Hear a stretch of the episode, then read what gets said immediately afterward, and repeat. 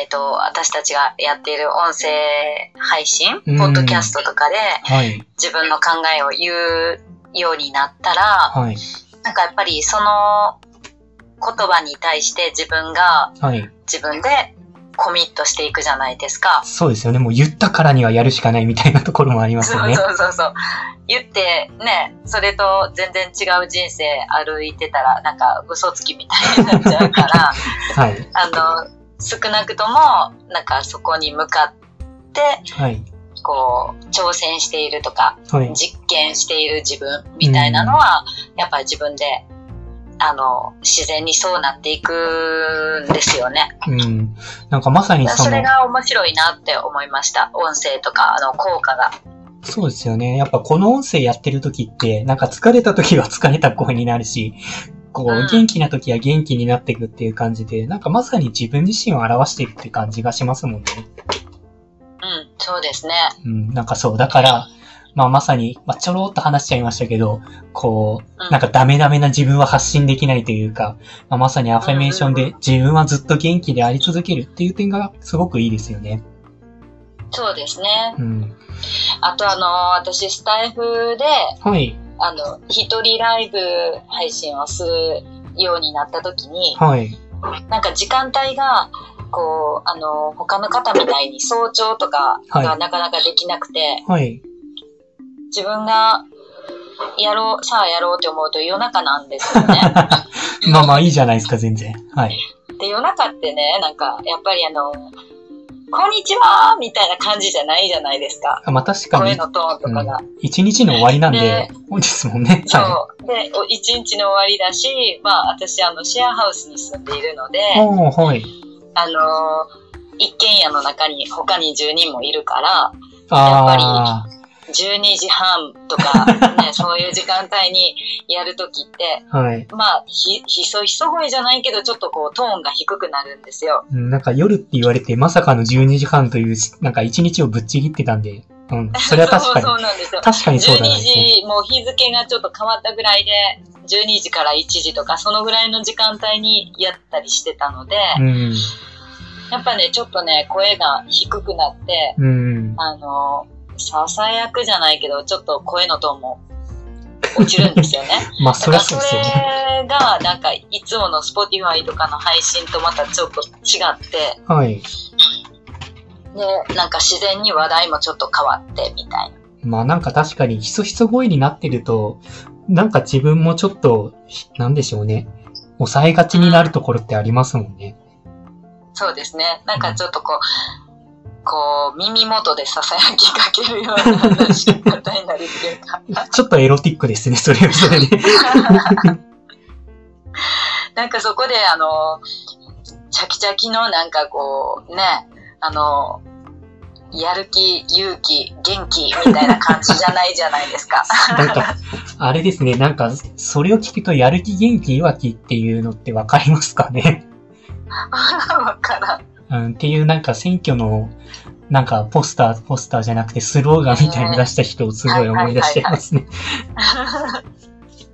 まあそういう感じとはちょっと違う夜中の配信っていうのも、うん。なんか自分的に新鮮だったので、はい。あのちょこちょこやってたんですけどね。うん。もう全然まあいろんな、いろんななんか、こう、時間帯とかいろんな自分の側面はい。まあ、コアな部分は変わらないと思うんですけど、はい。でもそういうのはなんかまたチャンネル、時間帯とかで違うのも面白いなとか、あの、うん配信するプラットフォームをね、別にすることも、うん。また、なんかそういう幅があってもいいし、うんまあ、そんだけ、たくさん配信しないといけないですけど、まあ、数が増えれば増えますからね。当たり前ですけど。ね、そうですね。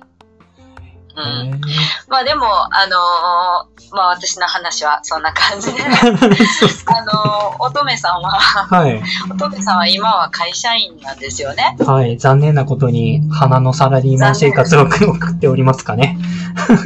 えー、でももうね、なんかいつ辞めてもいいみたいな、そんな感じなんでしょ？まあそうですね。気持ちはそうですね。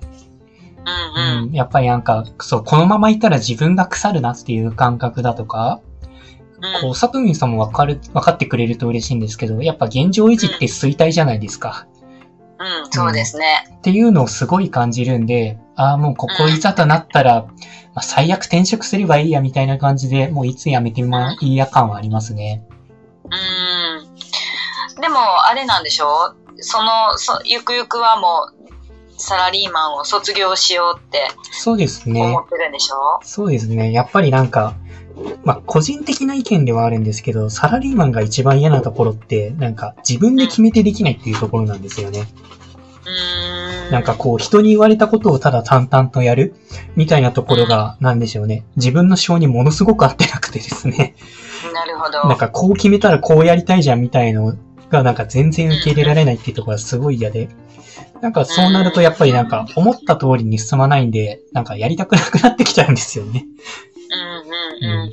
会社によってもでもその辺ってなんかあの、うん。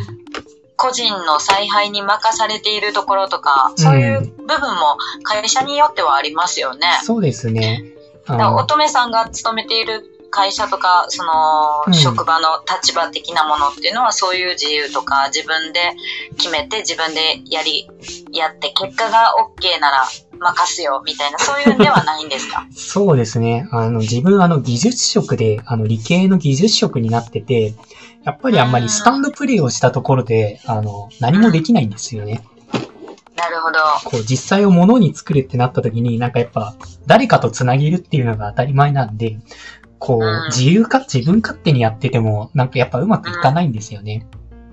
なるほど。っていうのもあって、やっぱり、こう、自分勝手にやらない前提っていうのがあって、こうんう、働き始めてようやく気づいたっていうところがありますね。うーん。じゃあ、いろいろ、あの、頭を打った経験もあるんですか？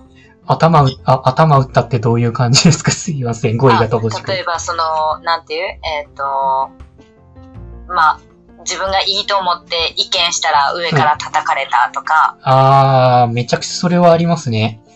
なんうか、んなんでしょうね。単純に人が減ったのに仕事量増えるのっておかしくないですかって意見したら、それをどうにかするのがお前の仕事だろうって言われて、あ、そうなんですかって思っちゃいましたね。ほんまやね。まあなんか日本ってそういうところがね、なんか、それは努力でとか根性で頑張れみたいなのが、うんすごいやっぱ、まかり通りますよね。そうなんですね。だからそういう根性論がすごい嫌いなんですよね。うん。なんかやっぱりこうやって会社で働いててすごい思うのが、人を人として見てないっていう感じがあるんですよね。あなんか、こう、あのーどうはい。あ、その、なんていう、コマじゃないけど、そうそうそうでえっ、す。と、役割のいい一端を担っているうん。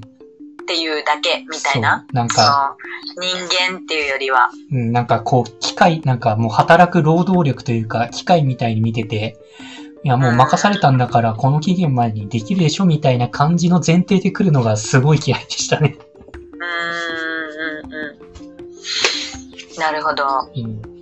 なんか、ソトミンさんもなんか、こうい、こういう嫌なことがあってイージーレス目指したみたいな感じだったりするんですか？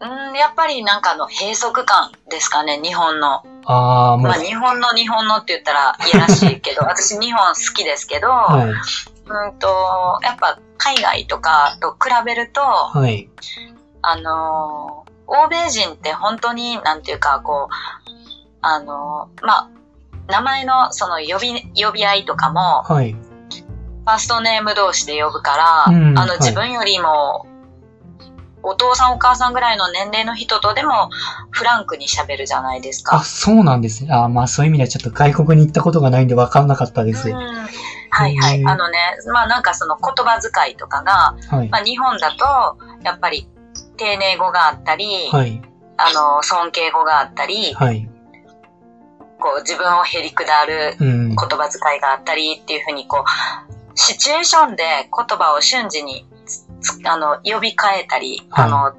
話し方を変えたりするじゃないですか。はい、それって日本語のすごい特徴だと思っていて、はい、あの、私とか、俺とか、僕とか、うん、はい、私とか、いろんな言い方もあるから、はい、相手が自分より上の人か下の人かとか、そうです友ね。達同士なのかとかっていう関係性がはっきりしていて、言葉の使い方とかチョイスが決まるじゃないですか。そうですよね。はい。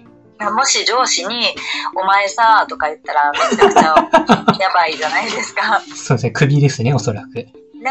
だからそういうところの、なんか、こう、空気を読んだり、使い分けたりっていうのが、日本語って瞬時にやってると思うんですよ、お互いに。なんか無意識に行われますよね。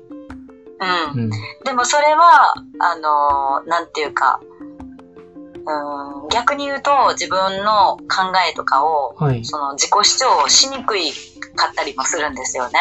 ああ、この目、上の人に自分の意見とか言いにくかったりうん。するじゃないですか。そうですね。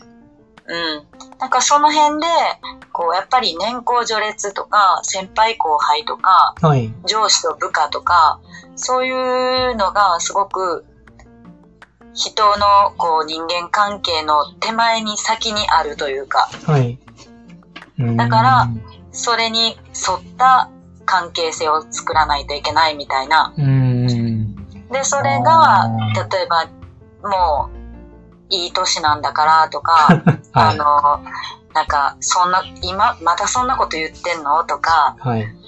こう、どんどんなんかこう、大人なふりして諦めていくみたいな、なんかそういううん。日本人的な、なんか社会通念みたいなのがあるじゃないですか。それが嫌いで、ああ、なんか結構壮大な嫌いでしたね。あ壮大でした。あ、いや、なんか確かにそう言われると、まあ確かになんか俺とか私とか僕とかって言ってるのが、もうそもそもなんか無意識に自分の立場を認識して、なんかこの人には振り下るべきとかっていう話を聞いて、あ、確かにそれが、なんでしょうねう。んこう具体的に出てきて、きやすい民族なんだなっていうか、あうん日本ってそうなんだっていうのを今思い知らされた、知らされちゃいました。うんうんうんうん。そうなんですよね。うんだからそれが外国行くともっと全然フランクなんですよね。あーそうまあ。外国人の上司とかと仕事したりしたことはないけど、はい。でも多分、あの、自己主張とかがもう、もうちょっとまた日本とは違う関係でやれるんだと思うんですね。うん、はい。そういう時に、やっぱなんか日本っていうのは、はいうんと、上下関係とか、はいそういうのがすごくはっきりした、こう、環境だなって思うんですよ。ああ、そうなんですね。ああ、はいはい。あーいや、なんか、すごい新鮮な気持ちで、なんか新しい学びがありました。ありがとうございます。あ、本当？うん。だからその良さもあるし、不自由さもありますよね。まあそうですね。会社員とかはもうやっぱりそこで不自由さの方が大きいのかもしれないですね。その上下とか、うん。と年の立場とか。うん。うん。まあ自分からまさに縛られに行ってるなとは、もう自分、我ながら思ってるんで、うん、本当確かにその観点から聞くと、すごい納得の話でした。